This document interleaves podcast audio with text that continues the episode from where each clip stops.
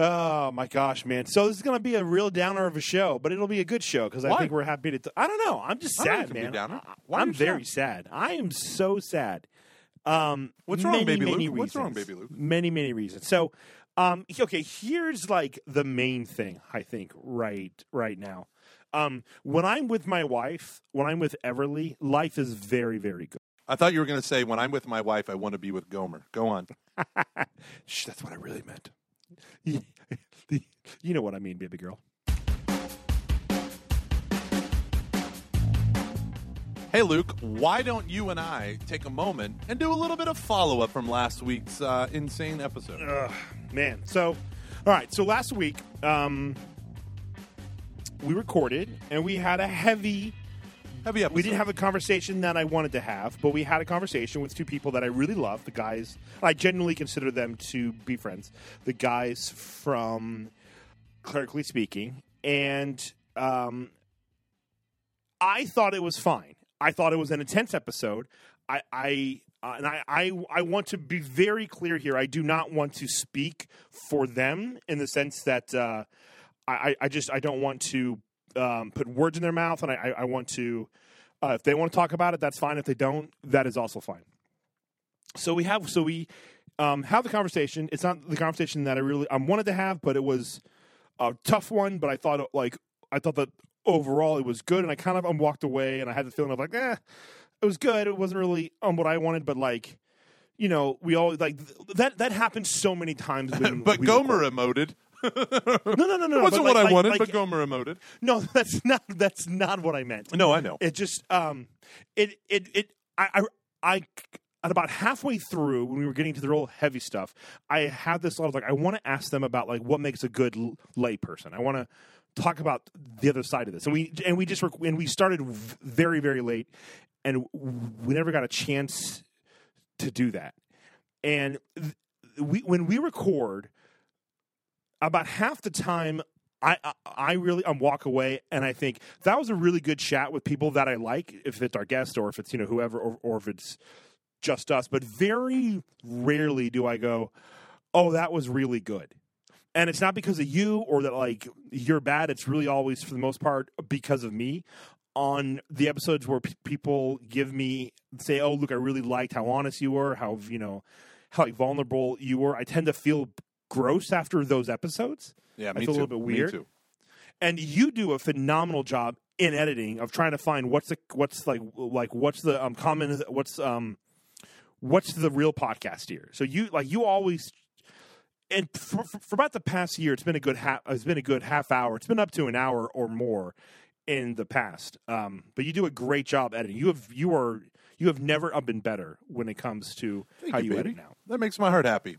Yeah, no, you do a very good job. I first um noticed it when we had the Crunch guys on, and I just remember being like, "This sounds good." Like it just like it sounded like a good, like, um, I mean, just the just the quality of the audio and just how you have the conversation on work. I was like, "This is so much better than that episode that no one will hear." We we got drunk. Those effing kids like from the Crunch. 20 and the thirty year olds just drank too much. The funny thing about you making that comment, you said to me that that was one of the best, like, just audio sounding episodes. Is every single episode from that point on, it was just how I had things tweaked, and I think it was also because I got my new iMac or um, MacBook Pro. All the editing that I do is exclusively on the MacBook Pro, and I it's literally just that original file with a save as, save as, save as, because I'm like, I don't want to screw anything up. I don't even know what I did.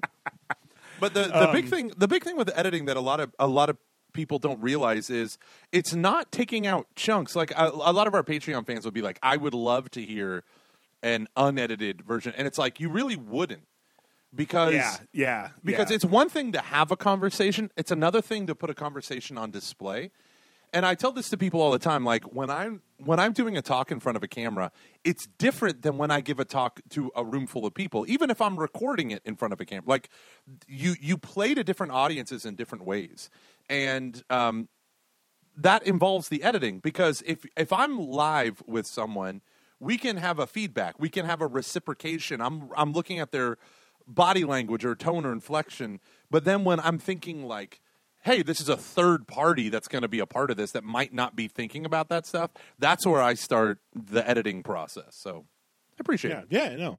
So, and and I uh, want to be clear. I don't want to make this a pity party for us. I just kind of want to clear the air a bit. Okay, so we have the episode. It was recorded. I'm late. I didn't really think anything of it. Like after we were done, I thought, okay, you know, it's good, but it'll like um, he'll find the sweet stuff and it'll be good. And then I see it. So it was delayed about a day, and that's fine. That th- that happens. And um, I see the tweets when we started when it when it came out, and I tend to trust our friends. There's a few people who I always um, like to know. Like I, I take what they say, and I go, oh, like if they say anything about us, I take it seriously. And it was uh, it was um, Katie Umbruvi, I forget her last name, um, who we who, who we had on a couple of weeks ago, and she was like, "Oh, this is so painful. This is I'm so awkward." And I was like, "Wait, what?" And I kind of knew that at one point in time, like you know, we had, there was a great. Um, we had um, Father Anthony. He apologized on behalf of all priests, and I was like profoundly moved by that. Uh, it was awesome. my own heart. Awesome. It was incredible. And then you kind of um, responded with like, I think you were coming from a place of, um, here's the wounds I have experienced as a lay employee of the church, and here's my um, frustration. And it's been really, I mean, it's it's so. Um, and I, I don't want to speak for them. I don't want to put their stuff out. I think Yeah. they took it differently than I thought we did, than I thought that they did, and I never realized it. And I just want to apologize because I, if I hadn't known that, I would have stopped the conversation and either just like hashed it out and we wouldn't have put it out, or we would have um, made it the point of the show. And they brought up and, and, like why they were uncomfortable about it and like the things that really upset them. They had some really good like I, I points that I had never um, thought of before. And I think we don't give Priest enough credit. And I've and I've and I've talked with I actually spoke with Father Anthony on the phone, and we have had like multiple text um conversations and and stuff. So we're fine. Like it's I really I, I still feel terrible, and I genuinely hope I haven't lost friends. I don't I don't think we have, but this is the first time I've ever felt bad about a thing that we've done, which is saying something. and um and Who'd have thought it was few me that did it? no. Knee-jerk There was one time when some poor guy in DC who was on the panel, I forget his name, and we basically um, made up, and I kind of and I did it like I did I, Oh, yeah. um, I um did apologize, but it like I remember when he first emailed me after I had said I was like I don't feel bad about this, I was and I but I and and then I'm down the road I was like you know what I could have I don't feel bad about my first my about my first um, frustration I wish I would have talked with him about it first. Anywho, we've had a lot of good good uh, responses to that episode and i really appreciate what everyone has said. I I I called you and i said let's just pull it and then we kind of decided not to because uh, when i asked when i asked father anthony he said that it was fine. And again i don't want to speak for them so i'm not, I'm not going to say too, too much of what they told me because i want to one i'm keep it private because they are a friend and i also don't want to speak on their behalf. Um, but it's not worth it to me to have an episode like that that people enjoy that got stuff out there that they wanted to hear if it made our friends upset like the, like the people who are on the show Yeah, let me And let me let, been- let me speak to yeah that. go yeah like, go go go uh, Father Anthony and Father Harrison are incredible priests, and their podcast is wonderful, and it's been edifying to me, and I'm sure it's been edifying to tons of people. And coming from the perspective that I shared, I said beforehand that I don't think the answer is the laity because the laity were going to screw it up just as much as anyone else. And then afterwards, I said, and I thought I was really clear, like. I was speaking from a place of frustration, but I was also like exaggerating some of what I was saying Yeah. for the sake of like mm-hmm. really hammering the points home. And then I kind of ended it like the, the the notion of it with saying like I don't know how because I love the priests and I love the bishops. I don't know how to do what they're asking, what people like Bishop Barron are asking. Hold our feet to the fire. How do I hold your feet to the fire? you know, in in order like I don't know Pope Francis. He's not. He's clearly not going to do anything about the McCarrick stuff. He has said nothing. He's done nothing. It's been what a year and a half or whatever. That and is you know, and and that breaks my heart because it, it's an it's an American church thing. Now, from that perspective, like it, it's, I kind of feel like what you feel like. Like I'm not sorry for a single word that I said, but I am sorry that it kind of it kind of became the thing that I hate, which is like almost an exhibitionism. Like you two priests who aren't allowed to say anything back, let me yell at you for a while.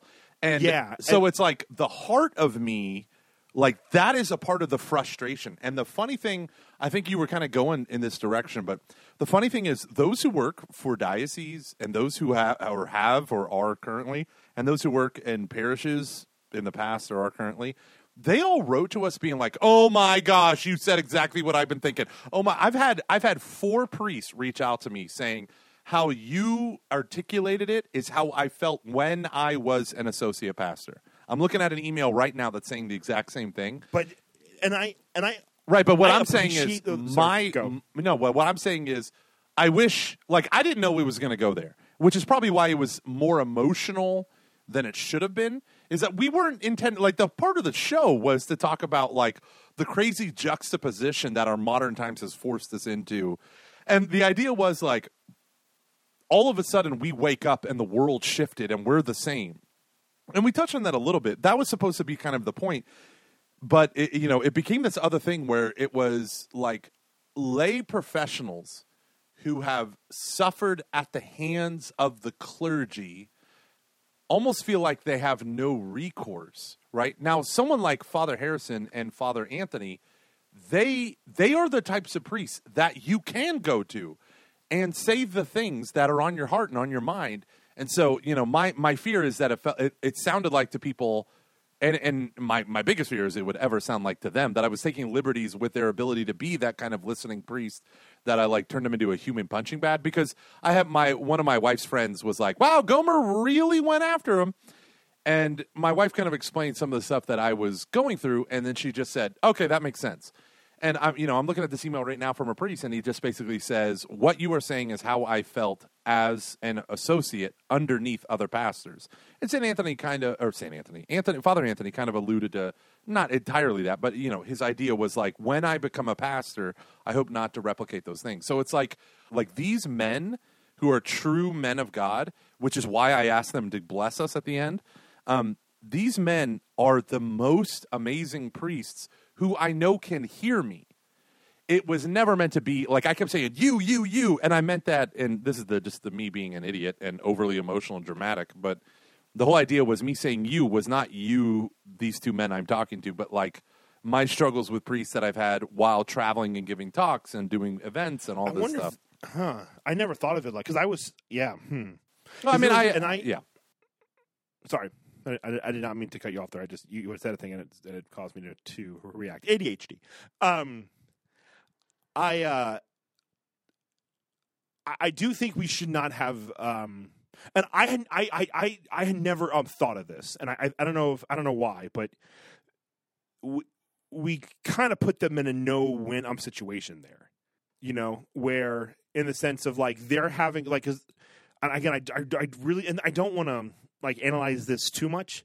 I just I do want to speak to it because okay, here's what I don't want. Here's what we were not trying to do. Here's what I, I this was not priest against the against the lady. That was Yeah. not our intent. Not even That's close. not what Yeah. we want. Not like and there are some people saying that's what we were doing and I don't know and if we did, I'm sorry. That that is like um never ever ever in in a million years would that be a thing that we would that Yeah. we would want or think or and this is why I'm like this is why I'm sad about all this because what I'd hoped would be a thing where we could kind of speak to the pain that's going on in, in the church right right right now. I, I don't know if that actually happened. Turns out Gomer has a lot more pain than he thought. no, and, and and that's and that's Yeah. you know, and that's like this is where I this is where I blame I blame on myself because where I screwed up was I should have realized that and I didn't I, know that. instead of trying yeah. to no no but like I should have taken the conversation a um a um a different way based upon how you reacted. Uh, no, I I don't even think you were really uh, you were really like reacting to what he had just said. I think you were just trying to say Yeah. like here's where I'm coming from with this. And I wish I had I had gone, "Oh wow, that's really that's too very eh, that's like too too very interesting um, the things to hear back to back. Let's kind of explore that." And I think if we had it would have been a much different um, a, a much different conversation and I I just uh I don't they we put them in a no win on the situation. let me just clarify something real quick.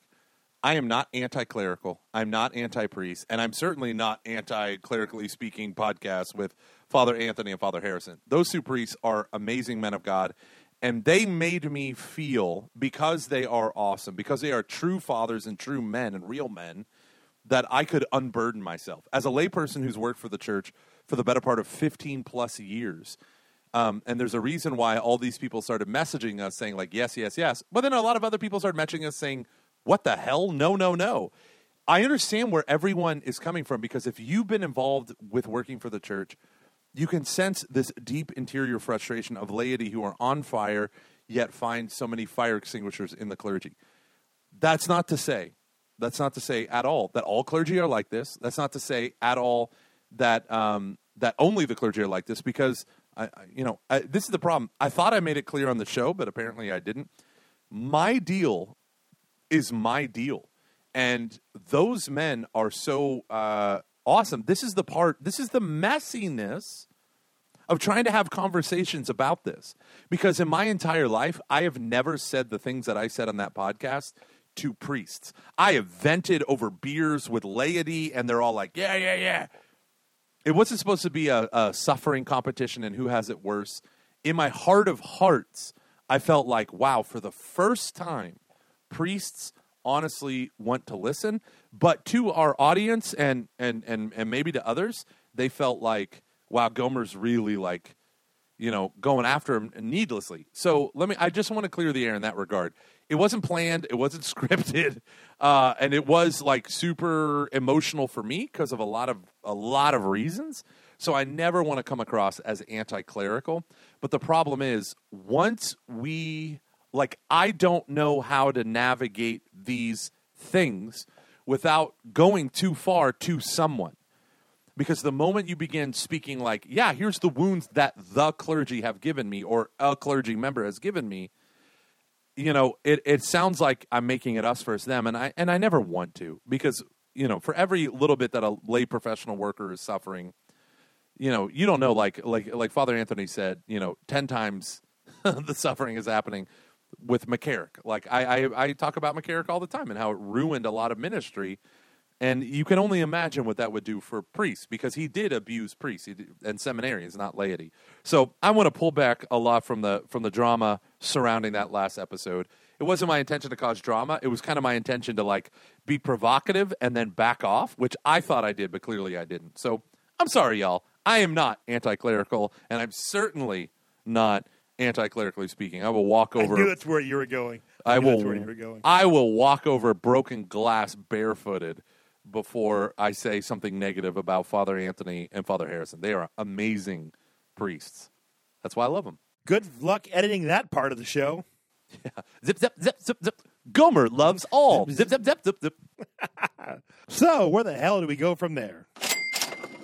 Is there something interfering with your happiness or is it preventing you from achieving your goals? Well, I started going to therapy probably about maybe four months ago, maybe three months ago, and I just kind of realized that healing is something that the Lord wants us to receive, but healing is always an invitation from God. Quite often, He asks people to, to you know take a step out. We have to take action, and a great way to do that is through a group called BetterHelp. BetterHelp can assess your needs and match you with your own licensed professional therapist, and you can start communicating in under 48 hours. This is not a crisis line, it is not self help, it is professional counseling done securely online. This service is available for clients worldwide. You can um, log into your account anytime, and I'm going to send a message to your counselor. You'll get timely and um, thoughtful uh, responses. Plus, you can schedule a weekly video or phone session so you won't ever have to sit in an uncomfortable waiting room.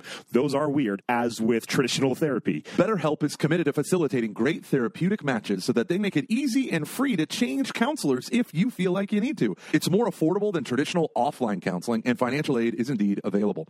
BetterHelp, H-E-L-P, wants you to start living a happier life today. You can go to betterhelp.com slash reviews and read some of the testimonials that are posted daily. So this is what we're going to do. We have a special offer for podcast listeners. You get 10% off your first month at BetterHelp, H-E-L-P, betterhelp.com slash foxes. You go to slash foxes and you will get 10% off your first month. In fact, so many people have been using BetterHelp that they are recruiting additional counselors in all 50 states. Join over 1 million people taking charge of their mental health with the help of an experienced professional counselor. BetterHelp.com slash foxes. Thank you to BetterHelp for sponsoring this episode of Catching Foxes.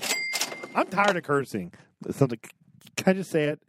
I, I, You know, so I- as I do, this is just becoming Luke just comments on on Catholic on Catholic on those Catholic stuff. I mean, should know episodes, but um, I was I'm listening to to their show, and I was like, you know, I I it was such a breath of like it was such a breath of um fresh air. I don't know if you've heard their I don't know if you've heard their um, last episode, but you absolutely should. It's w- wonderful. It's about um, politics and everything that is currently um that is currently going on. And I don't know what else to do besides keep talking about this because this is really really bad. And I emailed a father um, I emailed a father um, John Nepil about this, and I just said what I really loved about that episode was I am so desperate for just a little bit of like real humanity because everything now is just freaking awful. And I don't want to be the person who's angry all the time. I don't want to be the I don't like I I'm so disgusted by how Taylor Marshall has radicalized people and the way that I like people have treated. I saw a person insult one of the bravest people I know because he had a Washington D.C. area code, and I'm just like, what the heck is wrong with you? Like how do how do we get so radicalized that we just hurl insults at people we don't know because they make a comment we don't like? Like when did the gospel become about this? And it, it just feels so all of it like feels so unbelievably gross. I don't want to even vote. I'm going to, and I don't, and I think I know how I'm going to vote now. But I'm not going to tell one freaking person because uh, because um, because like um, none of you deserve to know who who I vote for. And I, I'm not telling anyone. I'm not telling. I'm telling Aaron, and that will be she will be the only person who knows who I vote for. And maybe I'm Kevin Hyder and you because like I just um. I don't want to be judged. I don't want to. I don't. I don't want to go through any of the crap that I like. We're we're all treating each other like garbage, and we have lost our humanity, and the church is suffering because of it.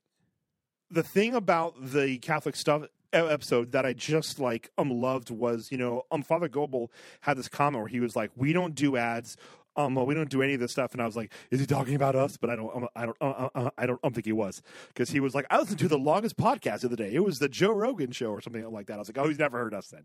But um, my my point though is that um, I would rather not do this podcast. I loved. Uh, I, I would. Okay, let me let me. I'm back. I would rather that this podcast just be um, you and me talking about the stuff that we want to talk about. Just the, I want to talk about uh, Marvel movies, and I want to talk about God and where those things overlap. And I'm so tired of talking about Taylor Marshall, and I'm so tired of talking about Church Militant and everything that's going on. But I don't know what else to do because it keeps getting so bad. And the way that people are treating the church, they are. I had a conversation today at work. I want to tell you. I want, I, want you to tell me what do you think about this. Could you explain, um, like, so I want to make sure that I get this right. That right around the time of Aquinas, you have this like change where people were like uh, they were like realist or, or something, and it was like the world, uh, the world um, was a thing to be understood, and like if you had a if you had a uh, if you had a tree, a tree had its treeness, and it was this thing outside of you.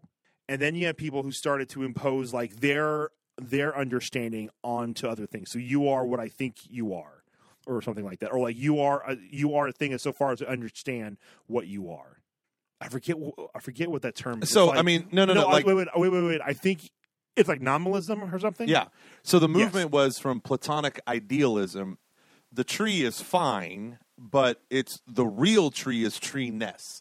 It's the divine Yes, idea yeah, of a yeah. tree. And then Aristotle comes along and he says, no, the tree ness is in, is stamped on every really existing tree. So the form is in the thing. It's not some form in it's not some divine idea. The divine idea is in the thing itself. That's the um, uh, that's the Aristotelian turn, and that's what Aquinas fought for: the goodness of real things right in front of your face. Face. Wow, I burped when I said that.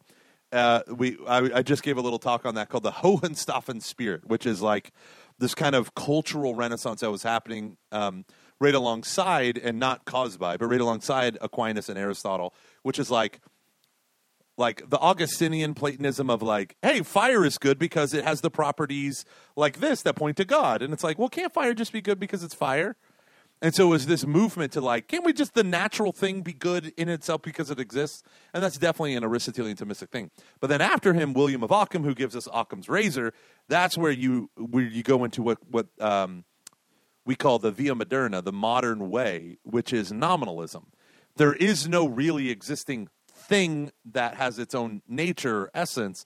We just come up with a name for it. It's just a fluttering of the lips right? We just slap whatever term we want on that. And that is the via moderna.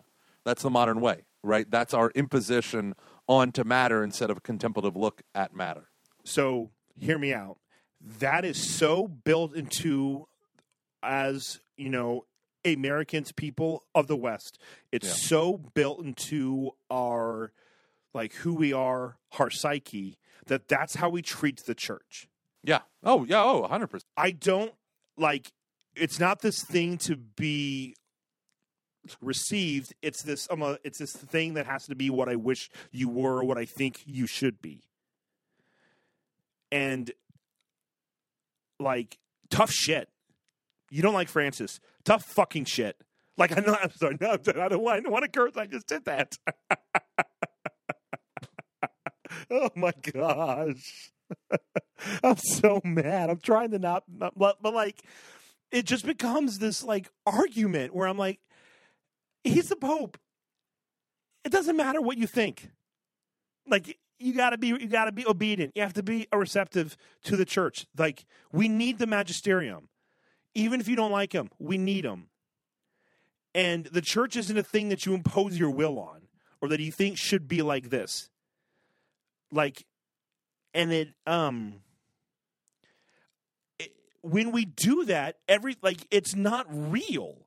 It's just this false it's this false like piety that I'm, I'm so tired of it. Like so like the church just almost doesn't even seem real right now. Not, sorry not not the church but like the dialogue around the church seems like we're just arguing about about ideas and it all feels incredibly almost fake and shallow and it's just filled with pride because instead of being open instead of being uh, receptive to who the church is the bride of the bride of um, the bride of christ the gift that he has um, given to us to experience him in this world we are just so mad that it's not what we think it it um it should be that we are unwilling to just like we are we are becoming cannibals and we're just killing each other Luke.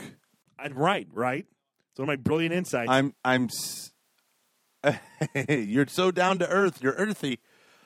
I smells like mushrooms and a t- tinge of orange peel like my garbage can.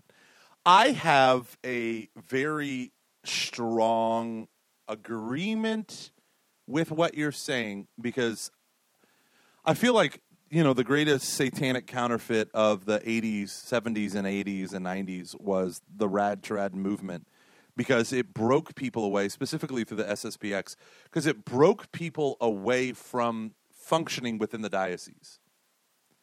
But so many of those people felt like they could no longer function in the diocese. I, you know, I have a friend who um, can't stand the sound of crappy praise and worship music at mass because they've tasted and seen what a decent mass should be, what a good mass should be, and what a sublime mass should be.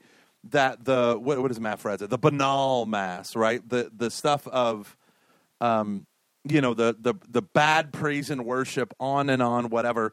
So hurts her that she can't even pay attention to mass. But if it was just a said mass, or if it was just you know in and out, she'd be fine. And it's one of those things that I don't think we're giving credence to. Like I uh, like I just said, the satanic counterfeit is come, O Traddy, abandon the fight for a better church and just go and start your own. Right? Like it's the Martin Luther heresy, right? Like come come away, come away. And instead of fixing what's wrong, blame them and then you go start your own thing. I, I think like my frustration with Pope Francis is the frustration of a son, not the frustration of an onlooker from a distance.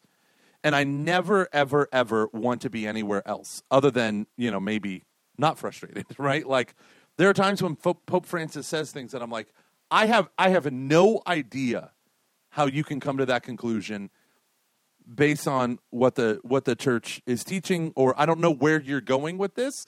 And then you just got up and left the room, and you're not explaining. Like we talked about that, but in no way, shape, or form do I think Pope Francis is not the legitimate pope of the church.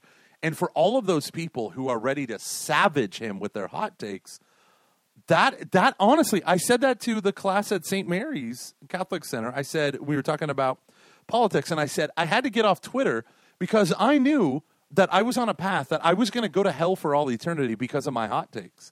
And I know that there are some people that I've poisoned because of my hot takes. I don't want to be that guy anymore.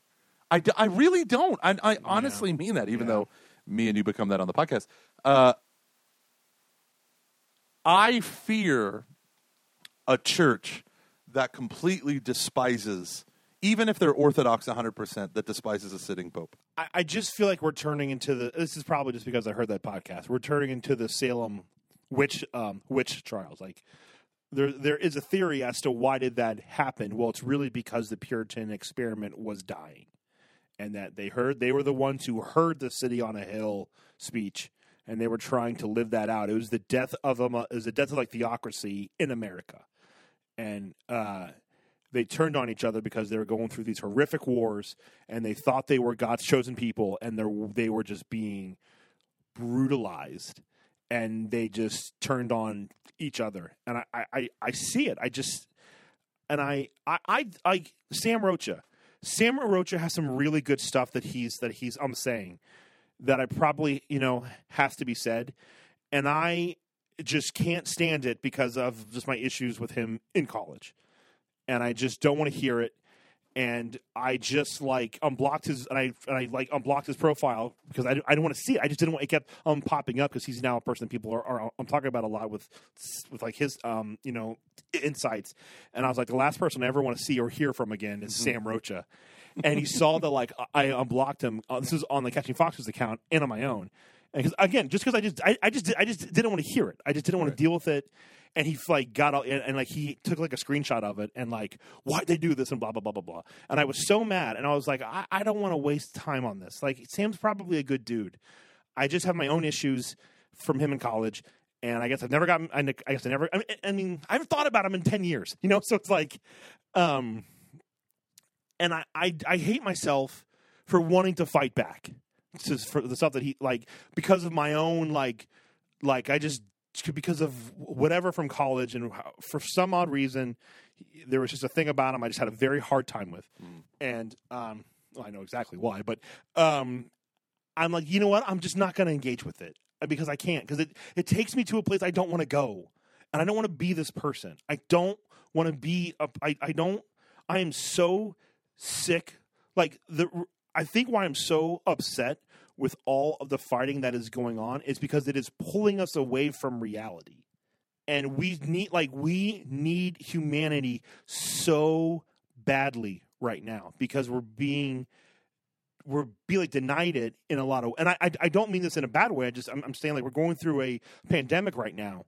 People People's minds are kind of screwed up. Our like humanity is kind of being robbed of us right now, and you could and you could like argue it's a good thing that it's happened because we don't want people to die blah blah blah blah blah. I'm not going. I'm down there. I'm just, I'm just I'm saying this is the price we're having to pay to try to get to try to get. I'm through this. Is our humanity's being robbed, and, and so everything. I'm just noticing everything just feels so fake. And I love that Catholic. I love that Catholic. Um, I love that Catholic um, um, um stuff episode because because it wasn't because they went to the hard stuff and, and, and they said things that were on, that were really on their hearts and they were very important things. And it was like a it was like a dive into a cool pool on a hot on a hot July day. Like July you know, it, July. It just and I'm I remember like this shouldn't be happening. Like like this is um I don't know how you can watch certain things and if it gets you so mad, how does that over and over and over and over again? How does it draw you? And just how does it not make you bitter and then just uh, uh, uh and then um, lash out on people you don't know? I'm going to give you a pro tip, Luke. I'm going to give all of our audience a pro tip. whenever you're feeling so overwhelmed with all this stuff, the feasting on the rage, you got to go to YouTube. You got to type in the detail geek, and you got to watch this incredibly handsome Canadian man from Saskatoon, Saskatchewan, with a beautiful voice, detail a car. He just vacuums, he sprays shampoo, and you're sitting there and you're watching it, and you think, "Why am I watching this? Why is this 30 minutes long? Why have five million people watch this episode of this man clean this car?" And then it's 32 minutes have passed, and you're like, "Oh my gosh, that was an excellent cleaning job he did." I'm gonna go pray the rosary and go to bed. And all of a sudden, things are peaceful. Things are peaceful, Luke. things are beautiful. I uh, that's why I think I loved Ted Lasso Mm. so much. Was it was the real death of the anti-hero, and I don't want to see any more things with anti-heroes. Oh, we need a break. We need, We a, a break. such a break. Like I don't like you know I really I didn't realize how much I like that show. How much of it was so needed? Just the positivity. what, what is the deal? He's a good guy that's So okay, so here's actually the here's taking the a break interesting in the world today. Sure Takes could help a lot. A lot. Everything you got. There you go. Sometimes you wanna go where everybody knows. I was trying to do the Flaming um, version, but I forget. Okay, so what is um Ted Lasso? So uh, Jason, um, Jason, like uh, Jason Sudeikis and Brendan Hart are. I think it's um, either um Brendan or, or um Brendan Hart. It doesn't matter. Were they grew up in the improv like sketch um a comedy? I think there were yeah there would be sketch comedians like group. They're kind of like um, they were um like a certain air together. Them and um, Seth Meyers and Bill Hader and all those guys. So they had a character that was this that was an American um, uh, an American like football coach trying to understand European soccer. And so when NBC got the rights to English Premier League, they said, "Hey, we actually have this character. Would you guys um want to um, use him as like as part of their marketing?" They did, and it was a really big hit. And so they then developed a TV show for that, which I didn't know. So like everyone at first thought, "Wow, they're going to make a um, they're going to um, make a show based off of a commercial. How is that going to go?" And it turns out it's incredible and and and and, and it really makes a lot of sense now because they have been um, workshopping this for you know two decades or something. It is so the coach is unbel- he's he's the type of coach who is his whole thing is to just be a, like a really um nice guy and he wants to really um coach his um he wants like he wants to um help develop men or help help develop individuals as a, as opposed to being this um douchebag coach who just like screams and yells. Yeah. and he's such a br- I, you need to watch it. It's v- pretty vulgar so don't watch it with any with any of the kids around uh, and there's a few um, sex um, they're not having um, sex scenes but there's definitely a lot of talking about it here and there Hmm. because that's what the british love um and but it They it was- sure do. So polite. um, th- uh, the showrunner is the guy who did Scrubs, and so it it's just it's so positive, and the characters are actually uh, their characters are very deep, and people are actually trying to become better individuals. It's so sad that it's gotten to this point where I'm like, this is the show I need, and I'm almost weeping. Mm-hmm. Interesting. Yeah, I, I think the anti hero has been so done to death that within our culture, because there's like, but this speaks to like the last decade plus of cultural malaise that we've been in. If you look at our art, right? Like embracing constantly the anti hero, I think really says a lot about your culture, right? Like, makes me nervous that, you know, who do we look to as our protagonist? Someone slightly less evil than the people they shoot in the face. I really do like heroes with flaws. I just had this discussion with someone about um, Harry Potter and that bo- uh, that um, article from um, author Michael O'Brien on the paganization of childhood heroes or whatever. And my problem with it was like the modern turn of a lot of writing and, and movie production around protagonists is essentially like trying to make it as realistic as possible. But the problem is, like, when you want to make Superman realistic, why the hell is he so brooding and dark? And like, we live in a culture where Superman's a freaking anti hero, like a borderline anti hero. And it's like, wh- wh- wh- why is that? Why is it that unless something is adult and dark, we can't find enjoyment in it, enjoyment in it. And I think a big part of it is because you know comic books and stuff were for thirteen year olds, and now they're the entire movie industry, and so they need to have more adult themes. But you know, you're right. Like we do, we need not flaw. Uh, I'm I'm literally reading a, a book right now, and I'm a completionist. I have if I start a book, I have to finish it, even though I hate myself for that. I can't stop it. And I'm reading one of these science fiction books, and it's written. It's in a series that I like, but it's written by uh, an outside author. And I'm like, this main protagonist is so boring because he has no flaws. He's perfect. He's boring. Like I don't give a crap about him. There's no struggle. He just gets it and gets everything and fixes everything. And oh no, there's an insurmountable. Nope, not for him. And then it becomes boring. But uh, like, I want a hero with flaws. I want someone who's striving to do the good.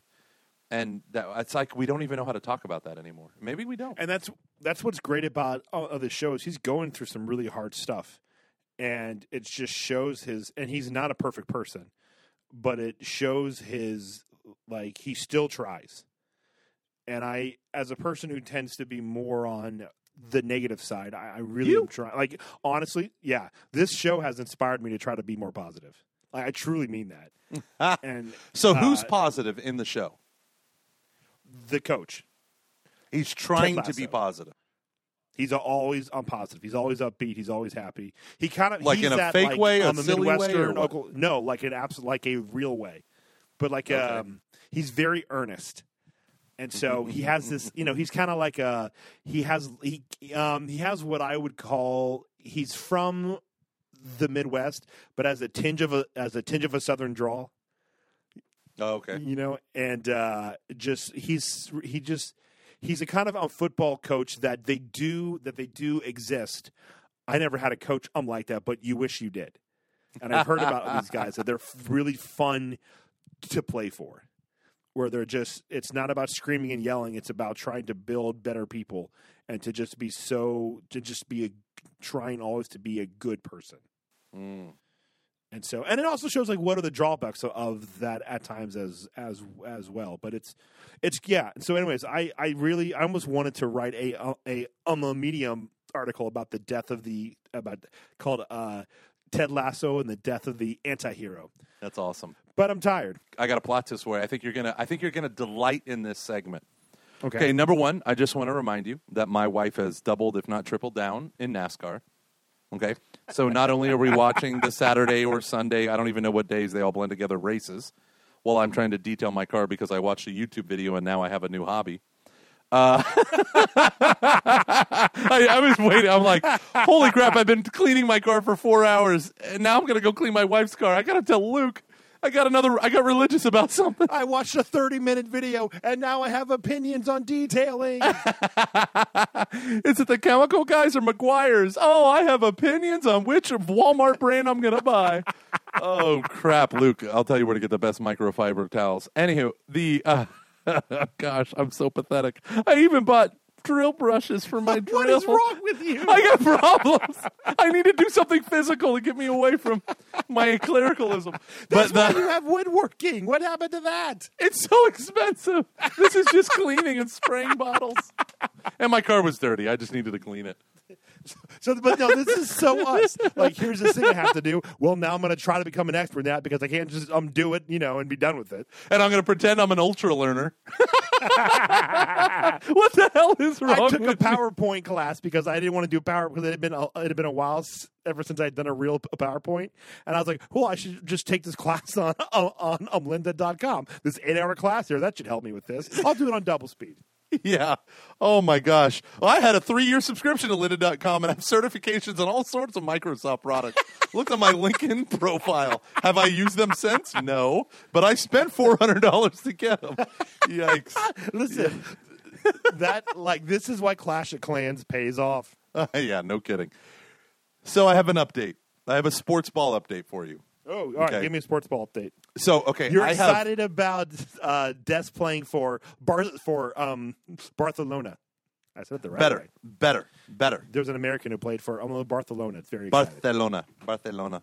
Barcelona. So, um, Luke, you know that I have four children two girls, two boys, in that order. I've heard. My oldest is kind of a natural at gymnastics. And then I have my other three who are all good at gymnastics. My son Noah is one of those kids who's just supernaturally very strong, like muscular. They did this competition where they were hanging from rings and you had to put your legs straight out from your body, right? So you're hanging oh, and you have your Yeah. legs right. And he was competing against a much older boy and he was hanging and they thought, oh no, here goes it. He's going to fall. He's going to fall. And Noah just took his one arm down and hung there with one Oh arm and shook out Noah. one arm and then grabbed it and then shook out the other arm. He's like, what? He's like, "Oh, I'm sorry. Are there other people here?" Um, no, it's so funny to see his natural athleticism. Look at these abs, ladies. It's so funny to see his natural athleticism. Well, Noah and Thomas asked if they could sign up for soccer.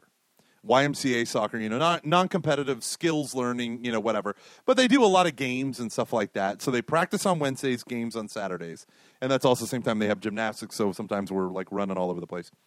Hilariously, my daughter Cecilia, my sweet, sweet Cecilia, that we've had a lot of um, struggles with in terms of her anxiety, general anxiety disorder, and other things like that. We are fully investing in my daughter to get her healthy, get her happy, you know, and she's doing great right now. She's doing so great.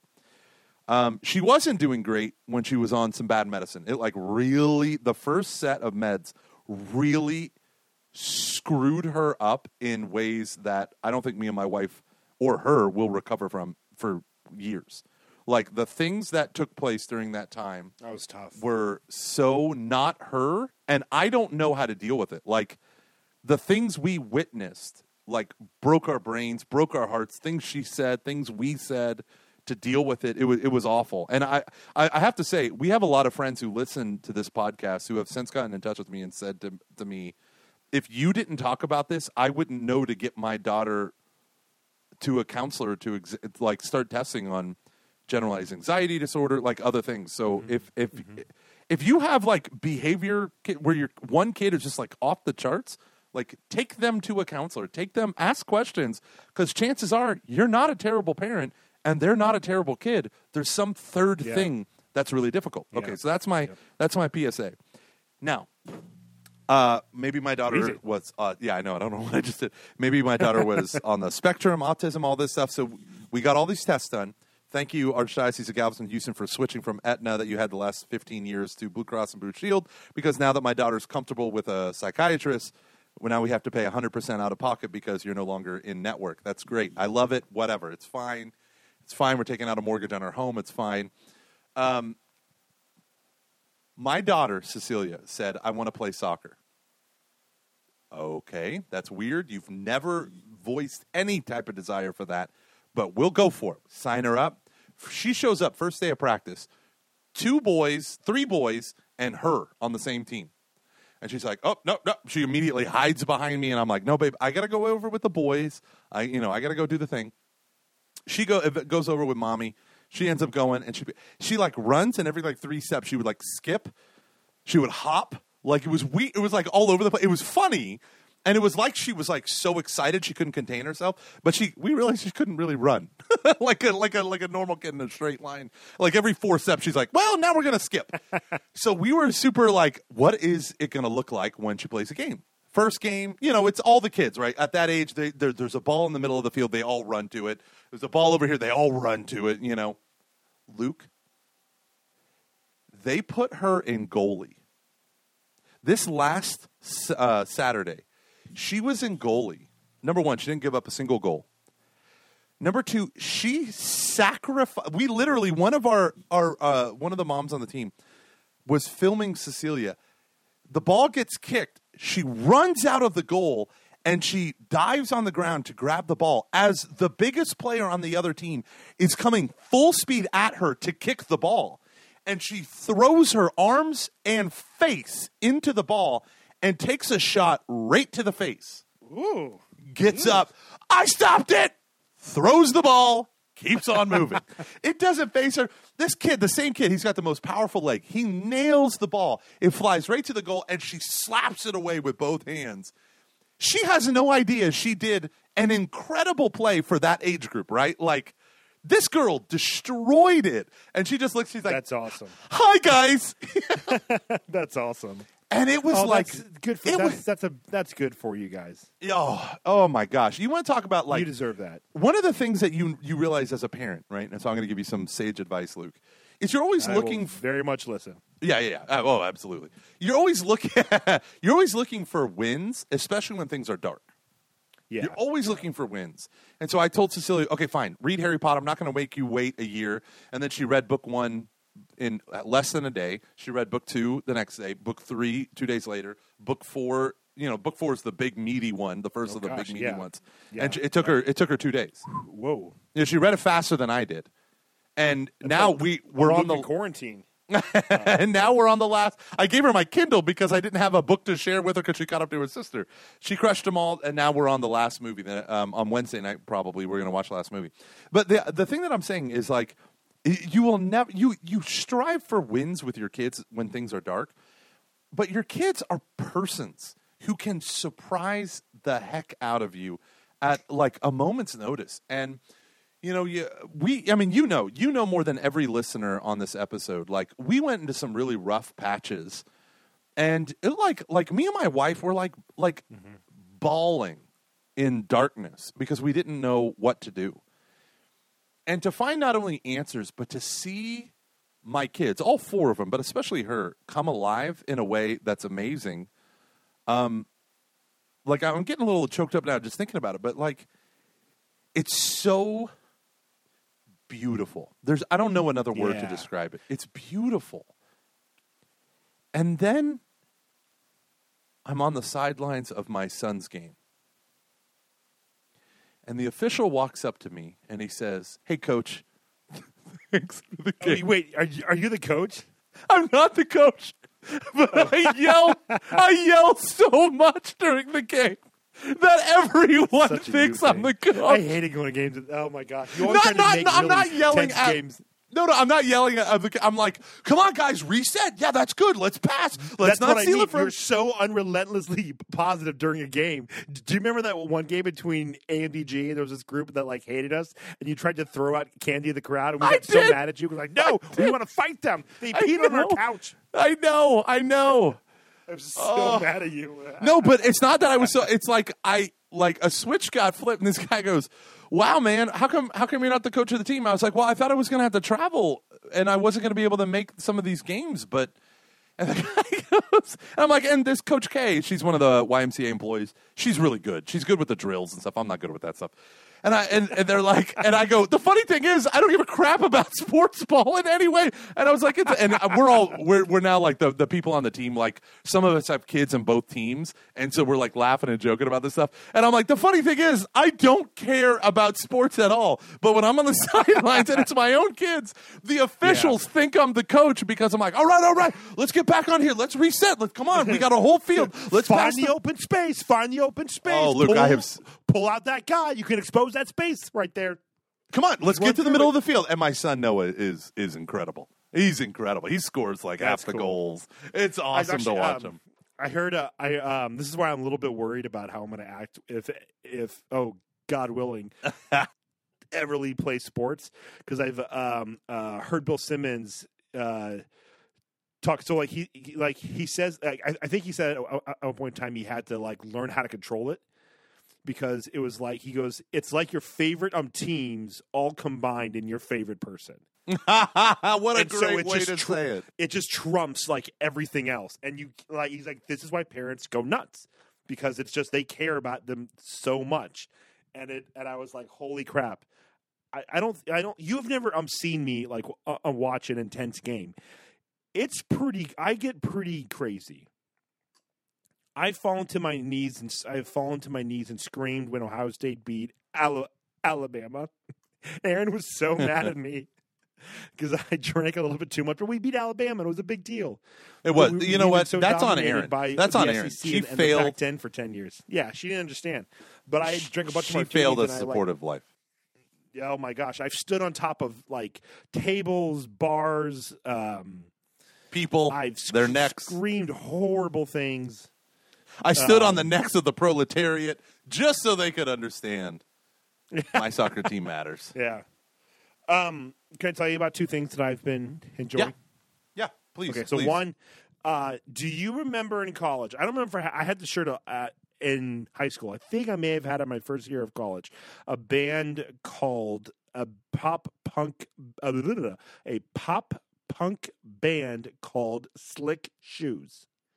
Uh, yeah, that sounds familiar. I think you wore that to one of our formals. Yeah. Yeah, that's that's that's actually probably true. Um, so they they kind of had been on like on again, off, off again, back back uh, back together since like 2012 or something, and they just put out a brand new album, and it is phenomenal. Hmm, okay. It's phenomenal, and Okay. it's so it is so. If you like pop punk, it is so so. I can't believe it's as good as it actually is. Uh, pop punk tough guys with neck tattoos. Is that what we're talking about? No, like pop punk's like Blink 182 kind of thing. Yeah, there's a line from Dropkick Murphys where he's trashing pop punk, and he goes, "Pop punk tough guys with neck tattoos." We're kicking up to Boston. Whoa! like that's their whole audience are people who like that, that kind of music. I know it Um, really. That's you guys. I was like, that's that's you. yeah. Um, and then also, I want to uh, just um, I want to talk about uh, I want to talk about um, um, Matt and Emma Fradd's podcast. Uh, I listened to a couple Oh, episodes of it. It's really stories, good. Uh, yeah. Called sibling horror. So it's bas- Yeah. it's it's it's and it's actually like why I like that Matt is doing this, and I, I think it's really cool that it's Matt. I would not have. I mean, I, a couple of years ago I would not have expected this from him, but after getting to know him more, it it, it does like he's a really creative dude.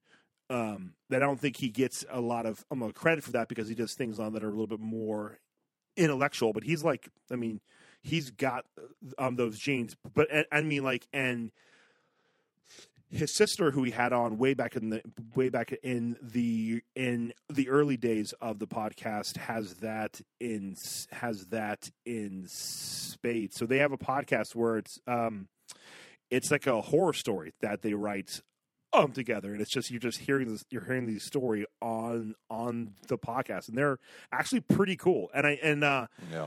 i think it's also good too that like it's kind of cool because like horror is the is the type of genre when done well is very christian or you can see a lot of um, christian themes in it and and and stuff so uh, they have an episode coming out on saturday i think halloween so if you are um, into horror at all uh, and if you like, and if you like, if you enjoy a, a narrative podcast, ch- check it out. It's really good. Yeah, I've listened to a handful of his sibling horror ones when you would tack them on to uh, the Pints with Aquinas stuff and uh, through our Patreon page when it comes up. And I always find it so fascinating because horror is one of those things that I am, I don't like horror movies. I don't like gore. I don't like horror movies.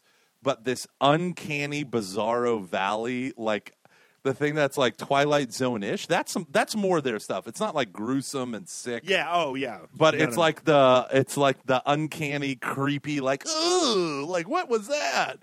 And it's fascinating the stuff that and, and it's so funny because I was just listening to these people talking about important hobbies to have. As somebody says, one of the worst things you can do if you want to have a legit hobby is make your hobby uh, something that builds on your business skills. He said you either want to have a side hustle that does that or a hobby that has nothing to do with your business life because you don't want it being like more work ever. You don't want it to it needs to be something rejuvenating and I said and they said you know, maybe something physical. And I was like, oh, like woodworking or car detailing or repping, coaching my son's soccer team. you're a few steps away from trying to trying to like have uh, be have car uh, car detailing be like your side job when you can't go and speak. I mean, I'm not going to lie. When I got You 10,000 steps, when I got 10,000 steps after just cleaning the car for four hours, I was like, oh, this is doable. This is doable. Luke, what is my problem? But no, I love I love when the, they do their sibling horror. And he actually, me and him talked about it the one time. I think it was like a Patreon episode where uh, we just talked about like how much weird Uh, like angry black backlash he got for doing like horror and like isn't that weird but the stuff that he does is like such uncanny valley like imagine there's a woman and she's on a you know like a swing set in the middle of the night and you see her out of your and she has long arms that go and i was like oh god like this is just creepy and he's like i know that's what i love about it Ugh. Ugh. Oh, I hate. I I don't mind. It's so funny. I like Um, do you remember in school? This is when you. This is when you went to school as a kid. Uh, um, they made a movie about this, I guess, a couple of years ago. But do you remember those books? They weren't the R.L. Stine stuff. I can't. They were like scary stories or something. Uh, For like little kids? For like young I mean, kids? it's Not- like when you're like So there's of nine or ten. I think they were called scary stories. They had and the scary stories uh, was in red uh, font or something like that. Red. Um, it was in red colored font. Okay. No, I don't I- remember that. I just love those. It, I, I want to say I was in like fourth or fifth grade. So Do you okay? So here's another segment of the show, and I need your help in this, Luke. Mm-hmm. Uh, okay, so I have finished The Great Gatsby. Did we ever talk about that? No, we need to do a special uh, thing on that. I don't think we. I, I don't know if I could do a whole show. Okay, we'll we'll save it. We'll save it. But uh, I finished a Great Gatsby, and then I went ahead and finished uh, The Strange Case of Doctor Jekyll and Mister Hyde. I really want to talk about that. That's a novella. I didn't realize it was a novella. I'm like, no, this book's like 300 pages. Oh, it's like seven of his short stories. Got it. I would love to talk about that as well. Um, and then I'm halfway through Canticle for Leibowitz, which is it really yes. is incredible. The audio, the audible version. Yeah. It I'll, I'll, I'll explain later. Okay. But um it is uh the audiobook is incredible. It's like a full production. Like they have multiple it sounds like they have multi The guy must be incredible at doing voices cuz it sounds like they have multiple people doing different voices. So Do you want to know when the Two Towers starts to starts to really drag on on um, audiobook? Mm. When you get to the Treebeard part, oh yeah. it's That's what the movie does. It's just I love the character and I love the idea, but oh my gosh, I'm just like this is just going. Can I ask you a question? going. Can I ask you a personal question? Did you listen in normal speed like a peasant? No, I've got it on. No, you. I'm so mad at you about this, but Yes, so I now have it on all my podcasts. I do like the one. It's it's not 1.2, but on um on the Overcast app, I go to like the like uh, I go about two bars in in terms of speed. Oh, so you're like 1.2, 1.3, something like that. Yeah, it's and I've also have it on because they don't have oh, 10 bars in between, so I'm not sure. But, but then I also do the um I do the smart speed as well. But I Oh, like so good. So if good. it's like 1.5 or faster, it gets a little bit too fast. But there are some podcasts where just how the people uh, talk, I'm like, there's no way I can um, listen to this.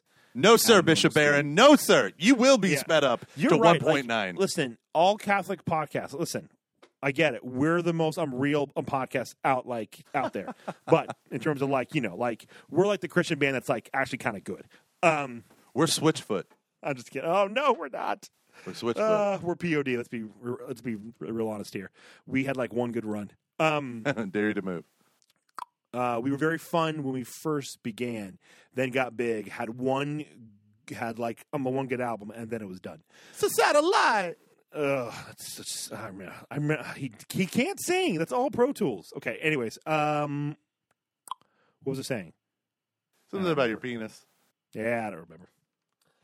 Ah, um, it's been a hard week, man. This was very good to be able to um, chat with you. I, I can keep going for a bit if you want. Were you going to talk about double speed or something? Like you were like Bishop Oh. and some Catholic podcast. No, just speed it up. Everyone, speed up your podcast by like nine percent or so. It it makes all the difference in the world. Like just speed it up just a little bit Little on bit. in your editing. So I think I think you said um like you want to do about nine percent, right? You don't ever want to go beyond ten percent if you're if you're doing it for general audiences. It'll Yeah, it'll crush the like, people uh, who are sensitive uh, to that. I would Three to five percent is almost said- yeah. undetectable. Yeah. Okay, that's fine. And I don't listen. I'll be honest. I don't listen to any. Um, um, uh, uh, uh, uh, um, I don't listen to any um Catholic podcasts besides um Catholic stuff that we should know and uh the clearly speaking guy. So All right, let's let's wrap it up, baby bird. are you good? Are you done? Uh, have you hit that point of the night?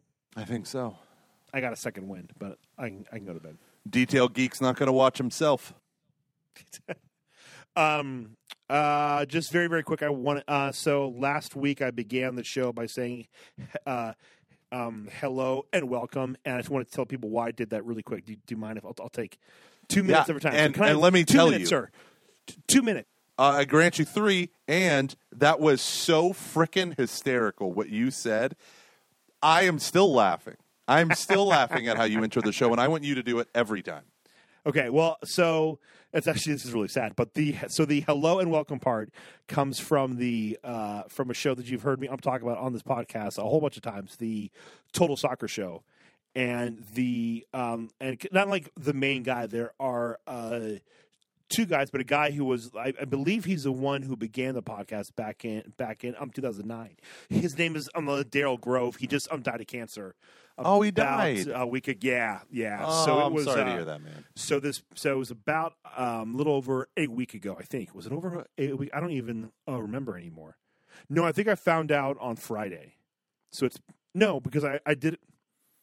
I don't know anymore um, because I did it on the show. It's like there's there is no way. So, anyways, uh, yeah, it was really it's just been really awful, and it just it's uh it always um I saw a thing that JD had tweeted a couple of like actually I think on that day where it was like the great it was about how like on a when you are on a podcast it's kind of cool that people feel like they feel like they Yeah. They know you, you know, or you feel like um, you know them to the podcast that you listen to. And I've been listening to the Total Soccer Show since um, late of summer, early fall of 2013, and I've probably I'm listened to them, you know, two to five times a week. Um, they started going five days a week back in over the summer of uh, 2016, and so they've been like a huge part of my life. And it's just it's I, I was really sad when I found that out, and it was really really sad. And it uh, for a lot of people in the American um soccer, it's kind of weird because like the like it's it's a very small, a very small fandom still, and it's a very niche, and I would say kind of tight community. I've I've actually made some friends with people like at the bars that I That's go awesome. and, wa- and watch games with and and and and and, and stuff. And it just uh, I don't know. I just wanted to I'm gonna let people know. And so like there was a thing where people who had a podcast or a show they were they were because that was the intro that he always did. So how does how does the intro go? What do they do? Hello. So he always goes, um, "Hello and welcome to the Total Umbrella Soccer Show." I am joined by a man who, and then he then, then, has a then he, then he like has the joke and he says, "Here's my co-host Taylor Rockwell," and uh, so that's why I did it like like that. I'm joined by a man who hasn't eaten a vegetable in three months. Michael Gormley, how are you? that was so funny. Yeah, yeah, That it was was so funny. funny. I'm, I'm glad that I I'm glad it was with them because I think honestly, I, I when I thought about doing that before, I actually almost got like, I I I actually cr- like cried a little in my car here. Like it is funny because you hear like a lot of people on other um, soccer Yeah. podcasts have like cried while I'm talking about it, or just people have really. It's just really cool what podcasts can actually be, and it's fun to crap on them and say it's just a bunch of you know two um, white men that are you know in their thirties, but it's it is a wonderful it's a wonderful medium, and we've made a lot of friends because of that. We Yeah. God has really um used. Uh, it's really um used what we have done, and it's great when you can experience when you're on the other end of that. You know, so just wanted to bring that up. That was all. Well, that's cool. All right, ladies and gentlemen, head over to where's Matt Fradd's sibling horror stuff? Where's that going to be at? I, I think that's available. uh, So it's I can get it. I've listened to it through the Overcast app, so you can get it anywhere. I think. I think it's on Spotify, all podcasting platforms. Sibling horror. Ooh, sibling horror came up immediately. Some good SEO on that. on I that love Fred that. LLC Short channel. horror stories written by the Fradd siblings. I love that. All right, ladies and gentlemen, awesome. You all have a good one. Siblinghorror.libsyn.com. You can find it in the show notes. Thank you to BetterHelp for sponsoring this episode. Yep. We'll And it. sorry to the to the one lady from Par who uh, uh, um, sent us the one email that we didn't understand, so we never got back to her. Yeah. Yikes. Choosing to ignore that. Good night, ladies and gentlemen.